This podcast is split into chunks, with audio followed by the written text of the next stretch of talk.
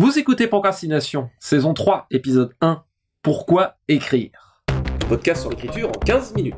Parce que vous avez autre chose à faire. Et qu'on n'a pas la science infuse. Avec les voix de Mélanie Fazi, Laurent Jeunefort et Lionel Debus. Alors merci tout le monde de nous avoir suivis sur ces deux premières saisons ou euh, si bienvenue si vous nous euh, récupérez en cours de route. Et donc on est reparti pour une euh, nouvelle saison. On aura quelques petites surprises et quelques peut-être euh, nouveautés à peut-être à vous proposer au cours de cette saison. On verra. En tout cas, on va peut-être faire évoluer un petit peu la formule. Mais assez parlé parce qu'on n'a que 15 minutes.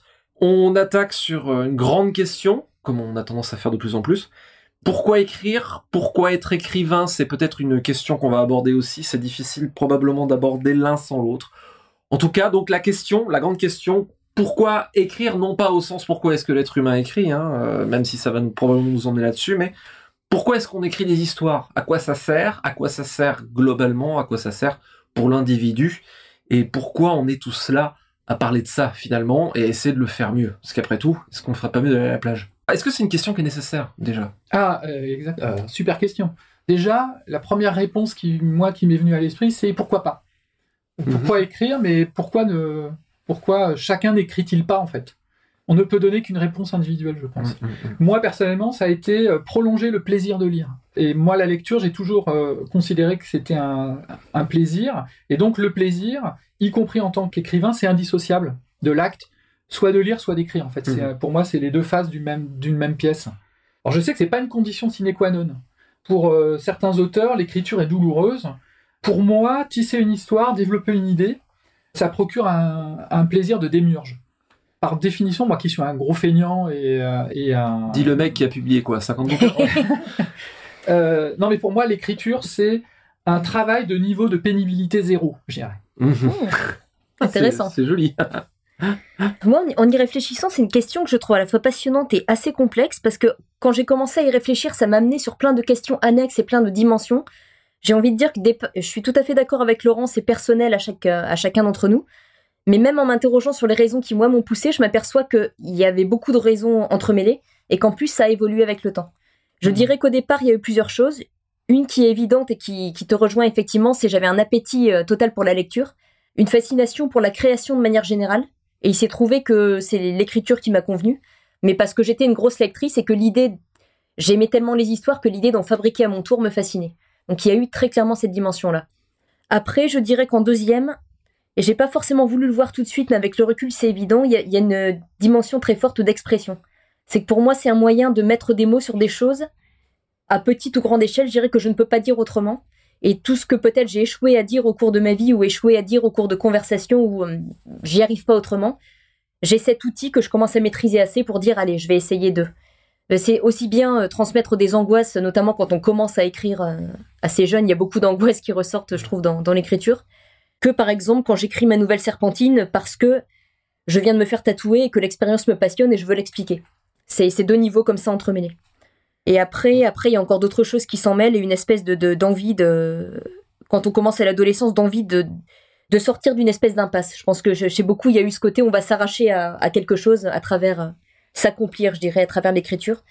Mais donc, pour résumer, moi, il y a vraiment la dimension, euh, les histoires et contribuer à mon tour à alimenter ça, le plaisir de créer des histoires. Et il y a très fort, et je pense que chez moi, c'est primordial, une notion d'expression. Pour rebondir sur toi, euh, Oui.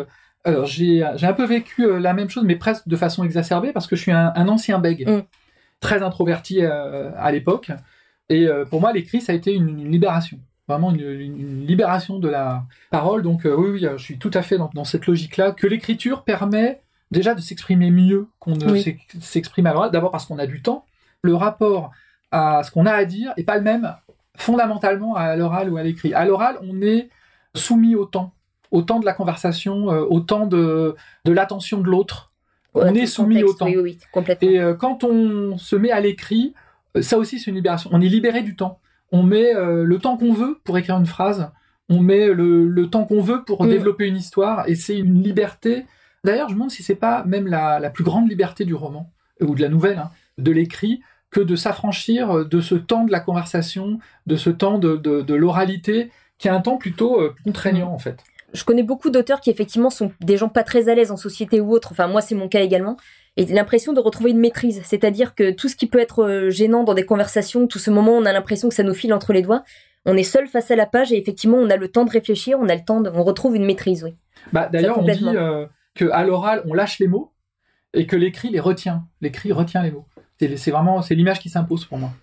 Ah, dans, cette euh, société où on dit hein, l'hyperconnexion, le fait que tout va trop vite, ma bonne dame, et on est constamment sollicité en permanence, c'est vrai que euh, c'est peut-être d'ailleurs une des raisons pour lesquelles le livre est en concurrence assez forte avec euh, les autres manières de vivre des histoires, j'aime pas le mot consommer, mais de recevoir des histoires, d'en profiter, c'est qu'il y a ce rapport à la temporalité, que ce soit dans la lecture, ça prend du temps, et dans l'écriture qui n'est clairement pas, euh, je dirais, dans l'air du temps, ou peut-être justement l'est-il, vu que euh, on se rend compte de plus en plus qu'on veut et on a besoin de retrouver des espaces de temporalité un petit peu développés. Mais en tout cas, c'est vrai que l'écriture et la littérature, il n'y a pas de, horrible anglicisme, mais il n'y a pas d'effet performance. Il n'y a pas de représentation. C'est ça le terme que je cherchais. Mmh. Même euh, un musicien qui écrit de la musique, la musique est faite pour être jouée dans une certaine temporalité alors que l'écrit peut être reçu euh, d'une manière euh, qui n'a pas besoin d'être continue et peut prendre le temps qu'on veut.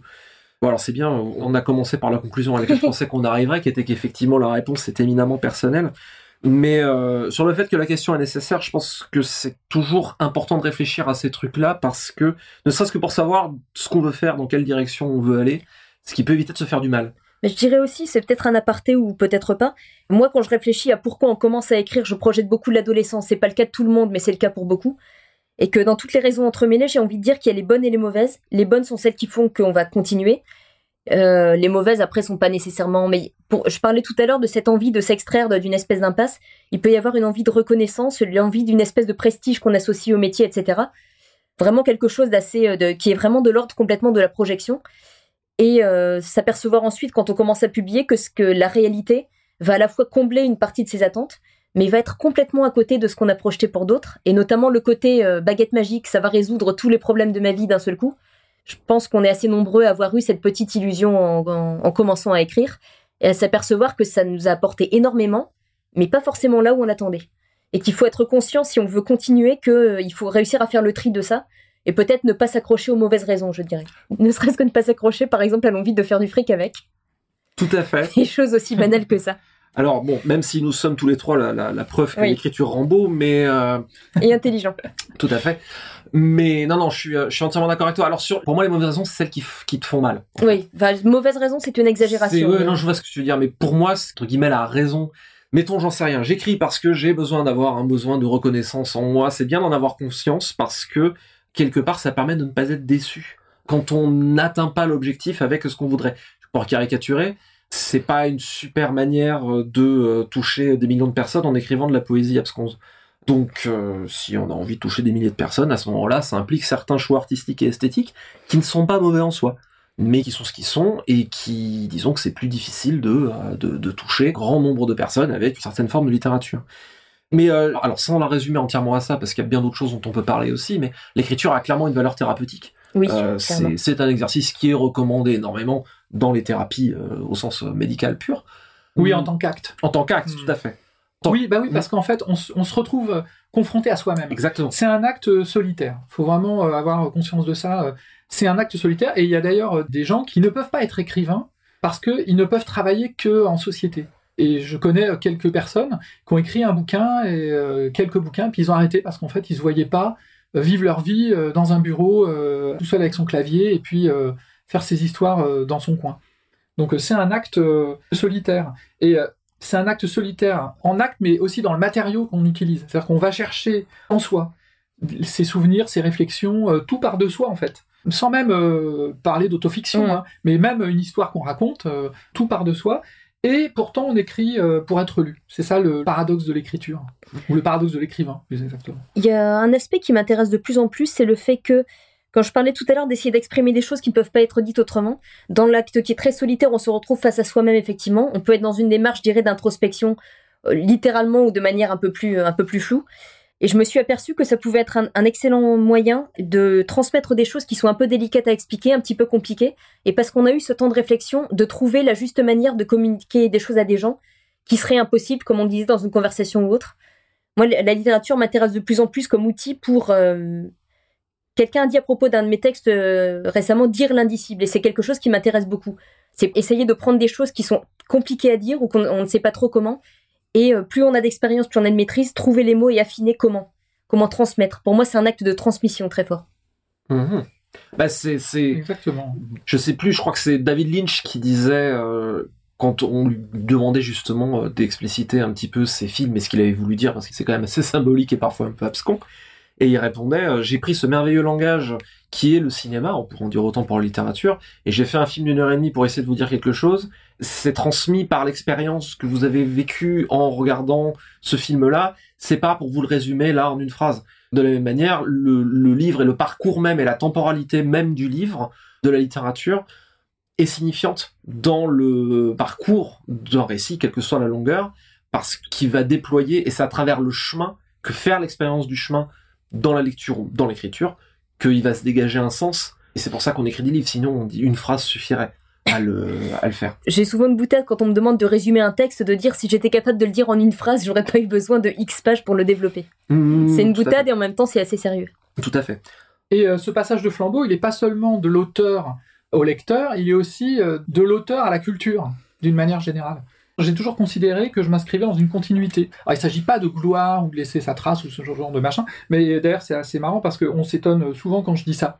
Euh, quand je vais en intervention, euh, je dis mais non, je fais pas du tout ça, ni pour la gloire, ni pour, pour laisser une trace dans la postérité, pas du tout.